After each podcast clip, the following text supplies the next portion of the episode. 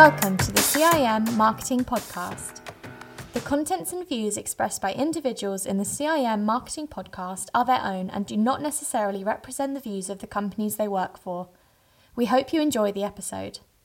Hello, everybody, and welcome to this CIM Marketing Podcast. And today we are with a very exciting guest from the sporting world, Mr. Henry Chilcott who's Chief Marketing Officer of Formula E, the all electric motorsport championship that many of you will be familiar with because Henry was the subject of our profile interview in issue four of Catalyst 2022. And he is here just about to go to Valencia to begin pre season testing for Formula E.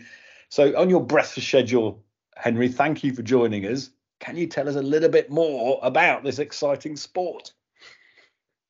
Uh, firstly, thanks very much for the invite. It's great to be here. Um, excited always to tell more people about our great sport. So, I like start at the top, right? So we're a, we're an all electric racing series, uh, um, single seater. So that means uh, a, a driver sitting right at the center of the car, open wheel. So similar to what you'd expect from Formula One. And we race all around the globe. We race in city centers. So as much as possible, we want to bring the racing to the people in the streets of yep. these iconic cities around the world. So cities as broad and far-reaching as, as obviously London itself, but through to Berlin, Monaco, Jakarta. We're going to Tokyo this year, Cape Town last year, New York City in the past. We're going over to Portland. So very, very broad number of races across a rich calendar. Um, and, and I guess the, the final thing I'd say on it is we have an extraordinary group of manufacturers at, at the center of our sport. So, so in my time at Formula E, we work with uh, Porsche, uh, McLaren, we also have NIO uh, from China. We have Mahindra from India, Jaguar from the United Kingdom. Uh, so a very rich group of, of exciting manufacturers who use our platform to demonstrate just what electric vehicles are capable of. Well, demonstrating what electric vehicles are capable of is an important part of it, isn't it? We're, we're seeing in the sort of consumer market a move towards electric vehicles. Sometimes we need to demonstrate what the electric vehicle can do when we're looking at the zenith, the top end. How did it come about then? Was it was it that you were driven by a sort of sustainability drive, an energy efficiency drive, a new energy drive, if you like, or was it that you were a Formula One fan and thought we could do this with all electric cars? It's a really good question. And I joined Formula E. I actually was in Formula One. So I was at, at McLaren uh, um, Formula One team for, for four years before joining Formula E in back in 2020.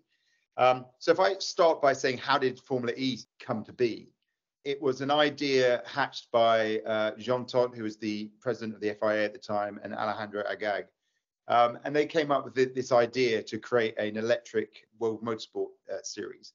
And at the time, you've got to remember, back then in 2011, when they were thinking about this idea, electric vehicles were nowhere. It was it's, mm. it's amazing if you take your mind back to that time that the general perception of electric vehicles, what they were milk floats, they weren't capable of, of great levels of performance. So the idea of creating a high-end racing series at the time, a lot of people thought was for the birds, right?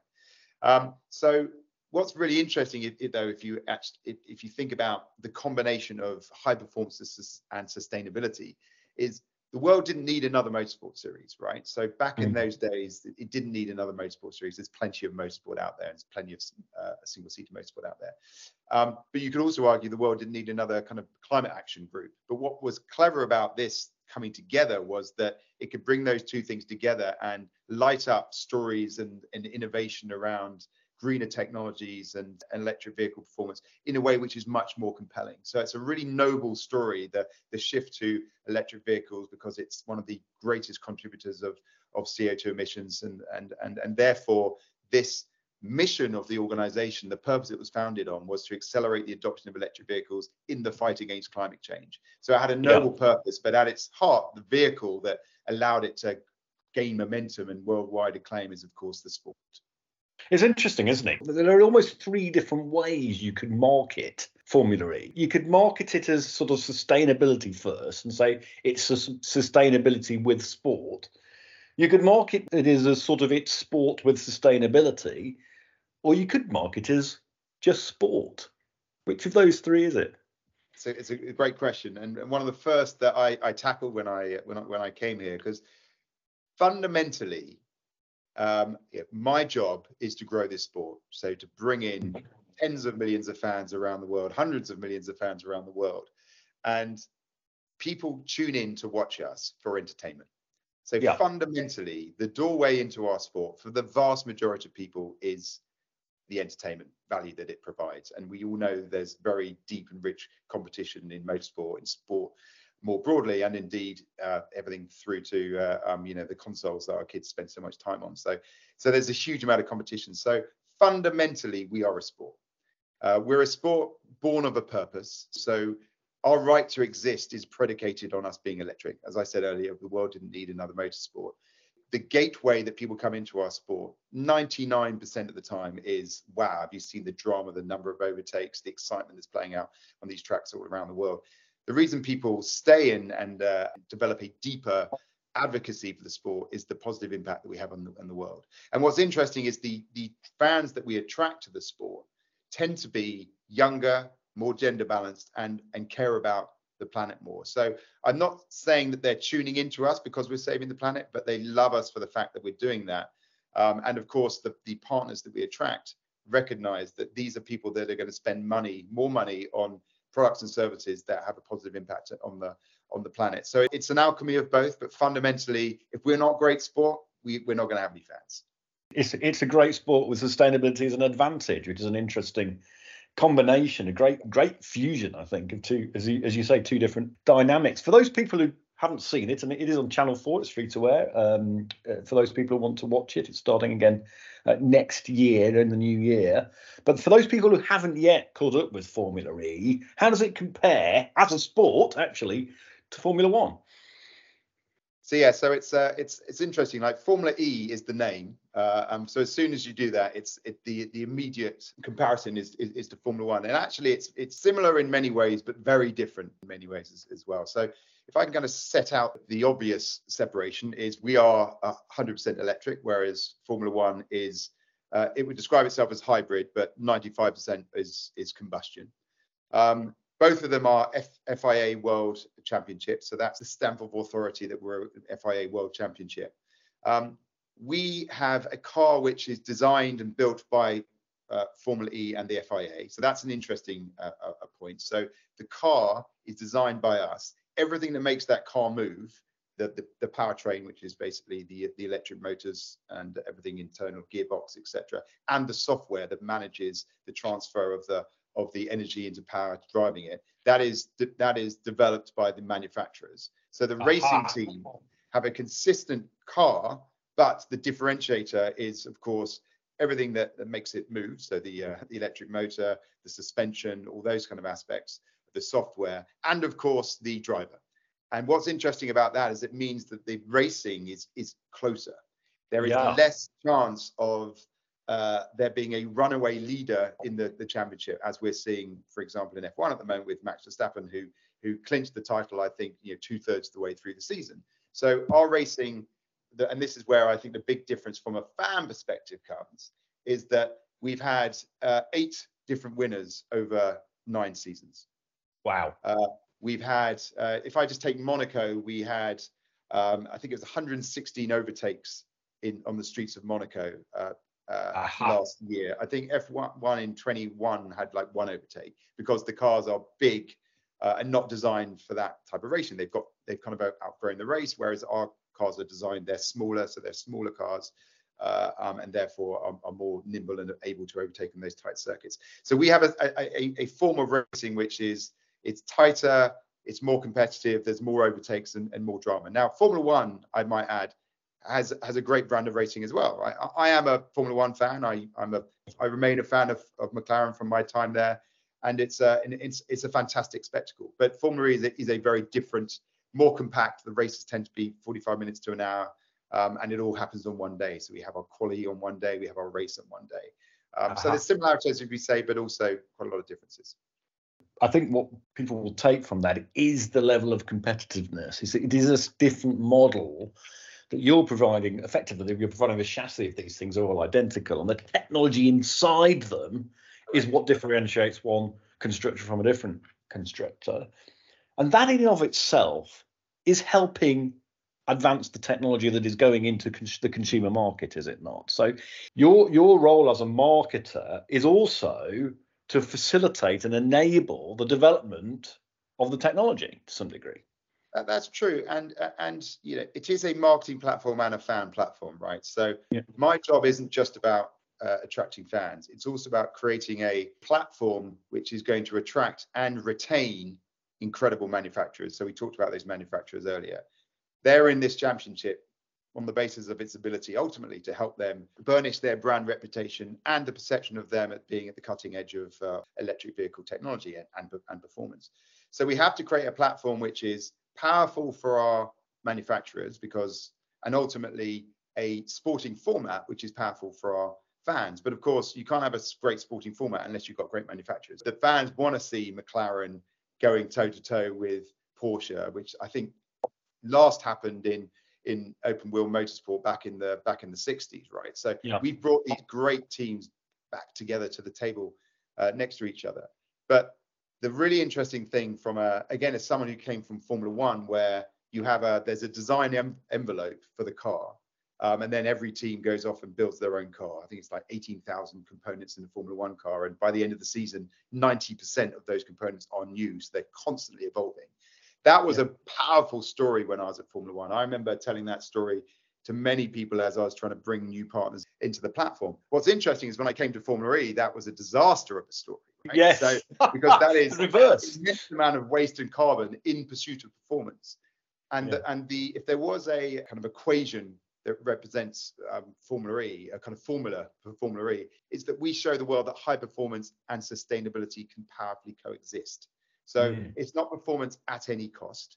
It has to be responsible performance. And that is, I guess, what is right at the core of our championship, but also our sport and also attention within our sport. So I could tell you that we have a, a very limited number. We have one tire compound across a, a, race weekend. So one tire, come rain or shine, that is one tire. Now we do that because uh, in, in other motorsports, unnamed, you get through a huge amount of tires. That is, that's a huge amount of freight to be carrying around the world, which burns a lot of carbon. But also mm-hmm. those tires themselves are often used for a very short amount of time and then and then then then discarded. So we have one tire compound across a whole weekend. That tire compound is the same tire compound made by Hankook uh, for our championship that you will find on road cars. So it's not made specifically for us. It is a road car tire compound. And in every part that is open for development within that car. So we said that it's it's built, the chassis is built by us, but everything, as you said, on the inside, the technology is, is driven by the by the teams. Everything that is open for the teams and manufacturers to develop has the opportunity to trickle down to the road car. So there is mm. no expensive aero program where you're spending tens of millions of pounds in the pursuit of an extra tenth of a, sec, of a, of a lap time that has zero relevance to to road cars. All of that is stripped out of Formula E everything that the manufacturers spend money on to drive performance on the track can aid the uh, uh, their road car. So we have a battery in the car, and the battery is limited in terms of the number amount of energy we have. So the car has to be a lethally efficient machine because you can't have too big a battery because that's too heavy and you've got a heavy race yep. car. So we have a race car that is that is designed that only has 60% of the energy it requires to complete the race at the beginning of the race. So during the race, the Gen 3 race car, which we launched this year, 40% of the energy that it consumes in the race, it generates during the race. Wow. So if you think about that for a moment, that's a that's a power station on wheels. That is a that is a car that is generating its own power, 40% of its own power. Now, if you think about the implications of what that could trickle down in terms of road cars and their efficiency, it already happens. Anyone who has an electric car or even a hybrid car understands the idea of the energy going back into the battery being harvested that's a great example of where the stuff that we're developing on the track can obviously trickle down to the road car programs. Which is a great development story, a great technology development story, but it's also a great marketing story for the teams, for the marques, because they can then say, as used in Formula E, the story of the electric vehicle is its image has gone from milk float to Tesla in a very, very short space of time that people have realized that this thing is a high performance way of driving a motor car. And if you're able to say, as a marque, as a Porsche, as a McLaren, saying that this technology can be used in road vehicles, it's a great way of marketing to the home user that this car is about performance. It's not just about sustainability it's about performance with sustainability. Exactly. And it, it's a balancing act right? Because the general perception in people's minds driven by by formula one over 70 years is the pursuit of of performance. It is a it's all about performance and and, and at any cost now they're obviously doing a, a, a job now to uh, find ways to be more sustainable of course as any sport yeah. has to. But fundamentally that that's a tension for them because we were conceived at the beginning to be a, a balance of sustainability and, and, and, high performance whereas of course they're having to rein back some of that performance in order to be more sustainable so as a for instance if i go back to the the the, the tire point point if we put slick tires on the exact same car in monaco we could be four seconds four seconds a lap faster four seconds. Right. That's huge, huge amount. That's huge. So, so, so a Formula One team will spend tens of millions of pounds to try and shave a few hundreds of a second of the lap time. Yeah. We could change the tyres, but we choose not to because of the environmental impact. Likewise, here's another interesting kind of area of development. As we're developing out the battery technology, at the front of the car, so we have two two powertrains. We have a front powertrain and a rear powertrain, so a front motor and a rear motor. The front motor at the moment is uh, is designed uh, for only for regen. So it, it, it is designed to to capture the kinetic energy and put it back into the battery. We're not even using it for propulsion yet. We could do, but so far we haven't decided to switch that on. If we switch that on, the car will go even more fast. The acceleration we anticipate will break two seconds uh, uh, in 0 to 60 kilometers per hour a Formula One car 2.6 seconds. Uh, so that's in our gift to switch that motor on. Now, obviously, if we switch that on, it's going to be more power hungry, and therefore we have to balance the battery, etc. But that's the interesting construct where we've got the sporting product, we've got the performance and, and performance, we've got sustainability story, and we've got the fans. And we've got to think about how can we create the most compelling sport in a way which is sustainable, which is going to excite our fans, but also shows shines a light on the most powerful kind of uh, EV technologies in development. So it's a balancing act between the three, which we need to constantly kind of push. You're still getting about 200 mile per hour top speed out of these things, aren't you? And what about a three second 0 to 60, something like that, even with yeah, the current measurement? Yeah, it's 2.8 at the moment, and yeah, the maximum uh, theoretical speed is 200 miles per hour. I say theoretical because because we're on street circuits, we haven't yet hit that on a on a street circuit. Obviously, if we just went to a runway, that would be a, a, a different matter. The performance right now is great. But what I find exciting and energizing is the fact that the development curve with EVs is incredibly steep. Yeah. And we have, even in the package that we have at the moment, the car that we have at the moment, we have the ability to go four seconds faster if we wanted to. We have the ability to turn on the front powertrain, which would, of course, make the car full wheel drive and more power going through the front axle, which could get us to accelerate sub two seconds, 0 to 60. Yet at the moment, we're not just pressing all those buttons. And the reason for that, which is quite counterintuitive for um, someone that came from F1 when I first joined here, is that what we prioritize above everything is the is the spectacle. Ultimately, the most interesting race isn't necessarily cars going really, really fast in circles, chasing each other. What makes really, really exciting racing is jeopardy, risk, overtakes, strategic calls, um, and, and moments where you know underdogs can come through or champions can falter, all that, all those great stories. So we design the sport and we make these decisions. Yes, to ensure that we've always got a, a close eye on, on the sustainability narrative, but also to make sure that it's going to be the most dramatic and exciting racing on track. There's a focus on racing rather than raw speed, although still the raw speed is is pretty good. Looking for more ways to learn and upskill? CIM members can register now for our upcoming member exclusive webinars more details available at cim.co.uk forward slash content. F1 is a competitor. I mean, let's be honest. It's a, a, lot of your fans are also F1 fans, but nevertheless, F1 is a competitor. And as that is trying to be more sustainable, and it is trying to be more sustainable, many will say it's got a long way to go before it can call itself anything like sustainable, but it is making steps to become more sustainable. Does that chip away at your USP? Um, well, interestingly, so so as I said at the top, um, the founding purpose of Formula E was uh, to accelerate the adoption of electric vehicles in the fight against climate change. We've broadened that um, when I joined three years ago, uh, and it's now articulated as accelerating sustainable human progress through the power of electric racing. So if that's our purpose right at the top, the big lofty purpose, it follows that it can't it can't be enough for us just to do a good job within our world. We need to Yeah. inspire and support others to, to, to, to that end. So, so we, we, we hit a real milestone next year. So next year we will be net zero carbon for 10 years.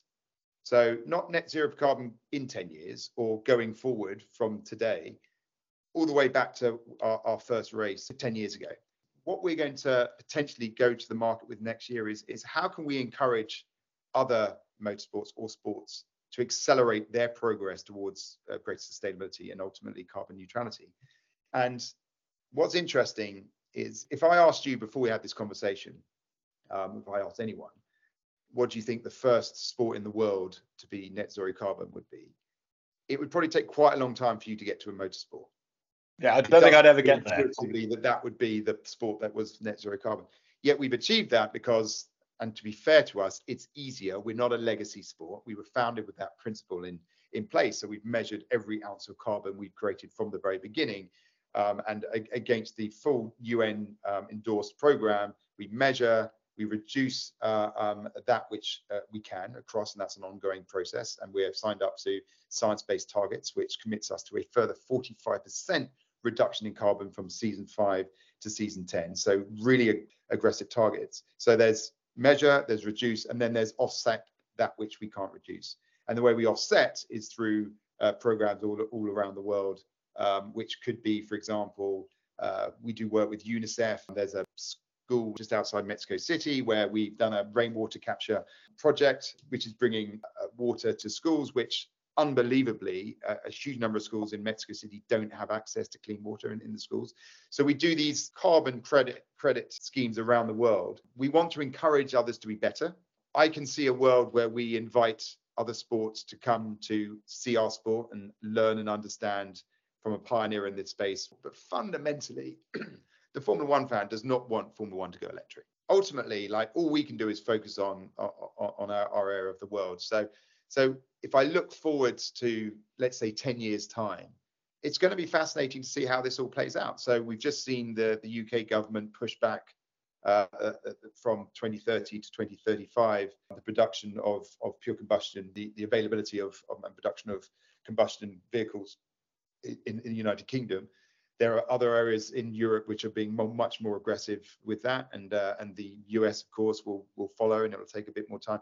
But there will come a point where the, the pressure will become too great, and the manufacturers therefore will be investing all their money in electric powertrains, and therefore it's hard to see how a manufacturer is going to invest hundreds of millions of pounds into technologies which ultimately are no longer keeping pace with their, their road car business. So it will be interesting. And, and again, I don't have a crystal ball, but all I can say is we are positioned well for where the future is going um, in terms of uh, um, electric powertrains.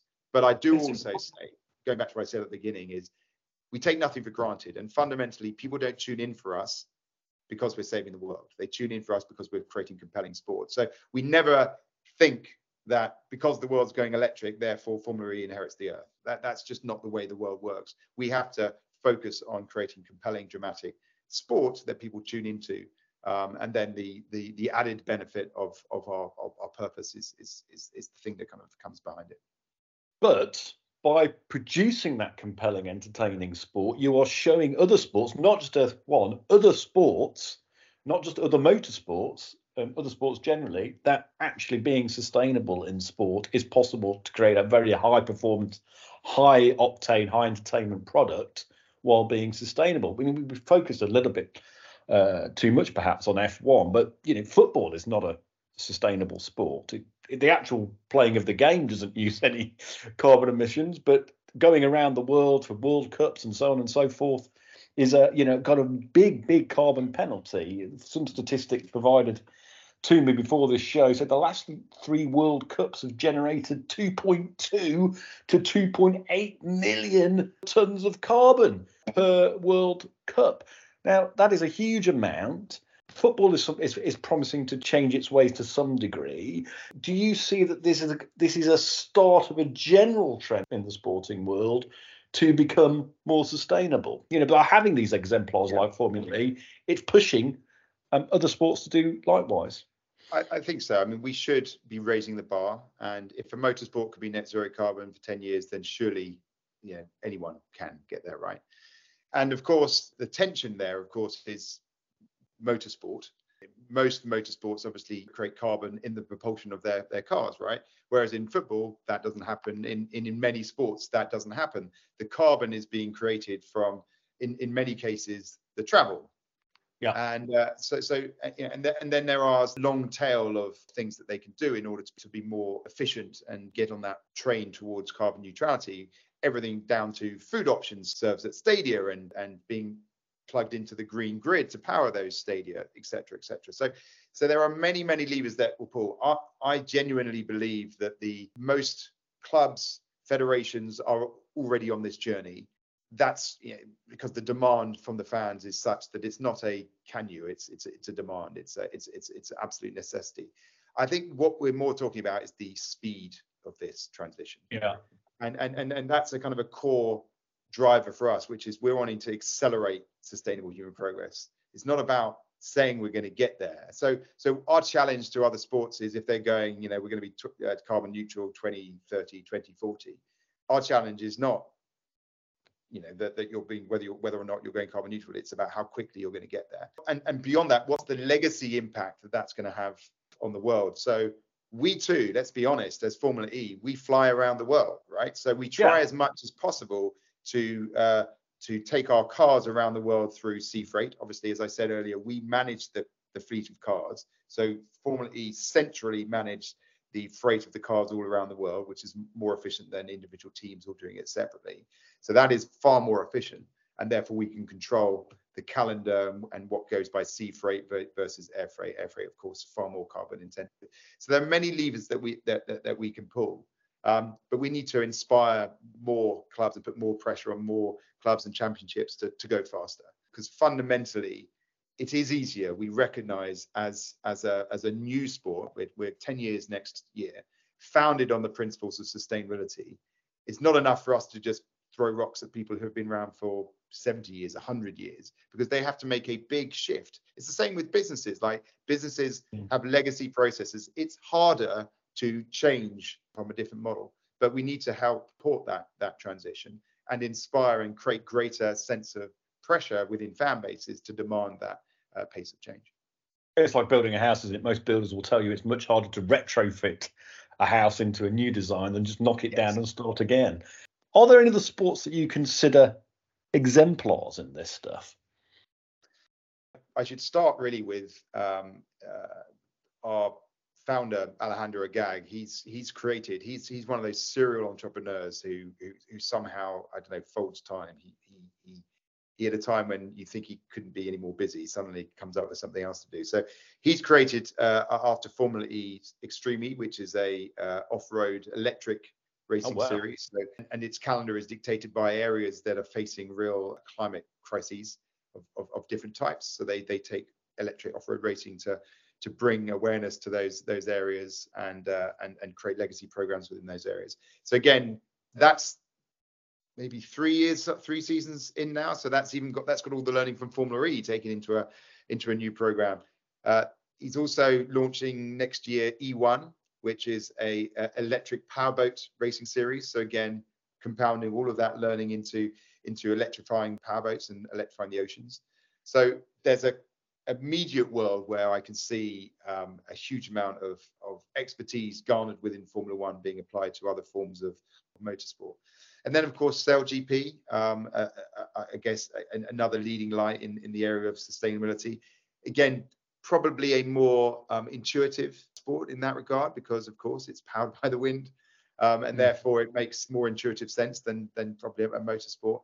Um, and also, I think it's it's probably also worth mentioning that um, sustainability we we can often go immediately, and and most of this conversation has been focused on environmental sustainability.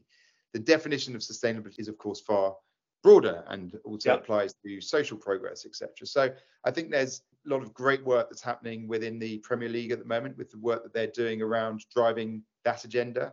I think they've made huge leaps over the last five years um, in, in in all sorts of areas of diversity, equality, inclusion. Um, so I think it's also important to recognise that it's not just about the the environment. It's it's how can sport as a often global and highly emotive and inspiring platform use its reach to uh, to, to create a positive impact in the world. And, and of course, environment is a very key pillar of that, and that's a key focus uh, uh, for us. But of course, there are there are many other areas that sport can can, can create positive impact. Henry, we've raced through this session, excuse the pun, but before you go, what do you think are going to be the key trends that sports fans are going to see in the world of general sustainability, overall sustainability, um, in the next two or three years that haven't maybe happened yet in all sports?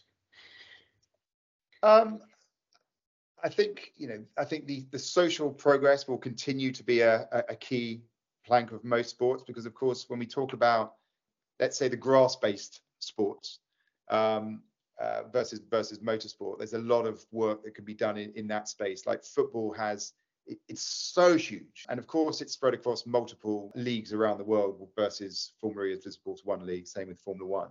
But the impact and the scale and the reach and the passion within the football space, I think we can expect to see more clubs maturing in their um, focus to drive positive social impact.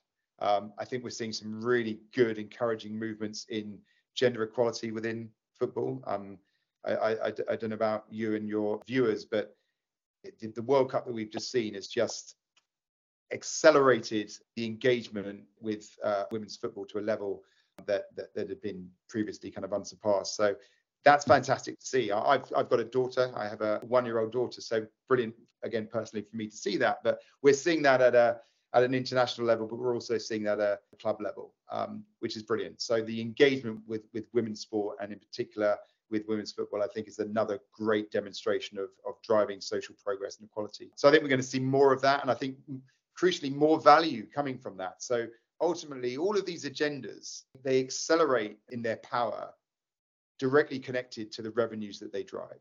So fundamentally, the more viewers can get watching women's football, the more money that's going to pour in, and therefore the more it's going to scale, the better distribution it's going to get, and it becomes a kind of Helix effect. So in the same way as that's a big drive for us with Formula E, growing our distribution, growing our reach, growing our fan base, I think we're going to see that in, in women's football and more broadly across other forms of female engagement within sports. So we're driving that with our uh, FIA Girls on Track platform within Formula E. So I think we're going to see more of that. And then on the environmental side, you know, stadia, green stadia, using environmental progress as a lens through which decisions are made, thinking about how we can look at every single aspect of what we do to create a, a more positive or limit the negative impact on, on environment. I think we're seeing it. So next time you go to a football stadium, just look at the around you at the decisions that, that are being made to, to kind of advance that because there are big levers we can pull and then there's a thousand small levers we can pull and it's in pulling those thousand small levers as well as the big levers that we're going to make the progress we need to see in sport as in life, create a great product that people find fantastic. Get that eyeballs on that product, get that buy in, and then use that buy in as an agent for change. Fantastic message from Henry Chilcott, CMO at Formula E. Henry, it's been an amazing show. Thanks for your attendance. Thanks for your time and your insights. I hope you'll join us again on the podcast. It's been great having you. Thank you very much. Real pleasure. Thanks for your time. If you've enjoyed this episode, be sure to subscribe to the CIM Marketing Podcast on your platform of choice. If you're listening on Apple Podcasts, please leave us a rating and review. We'd love to hear your feedback. CIM Marketing Podcast.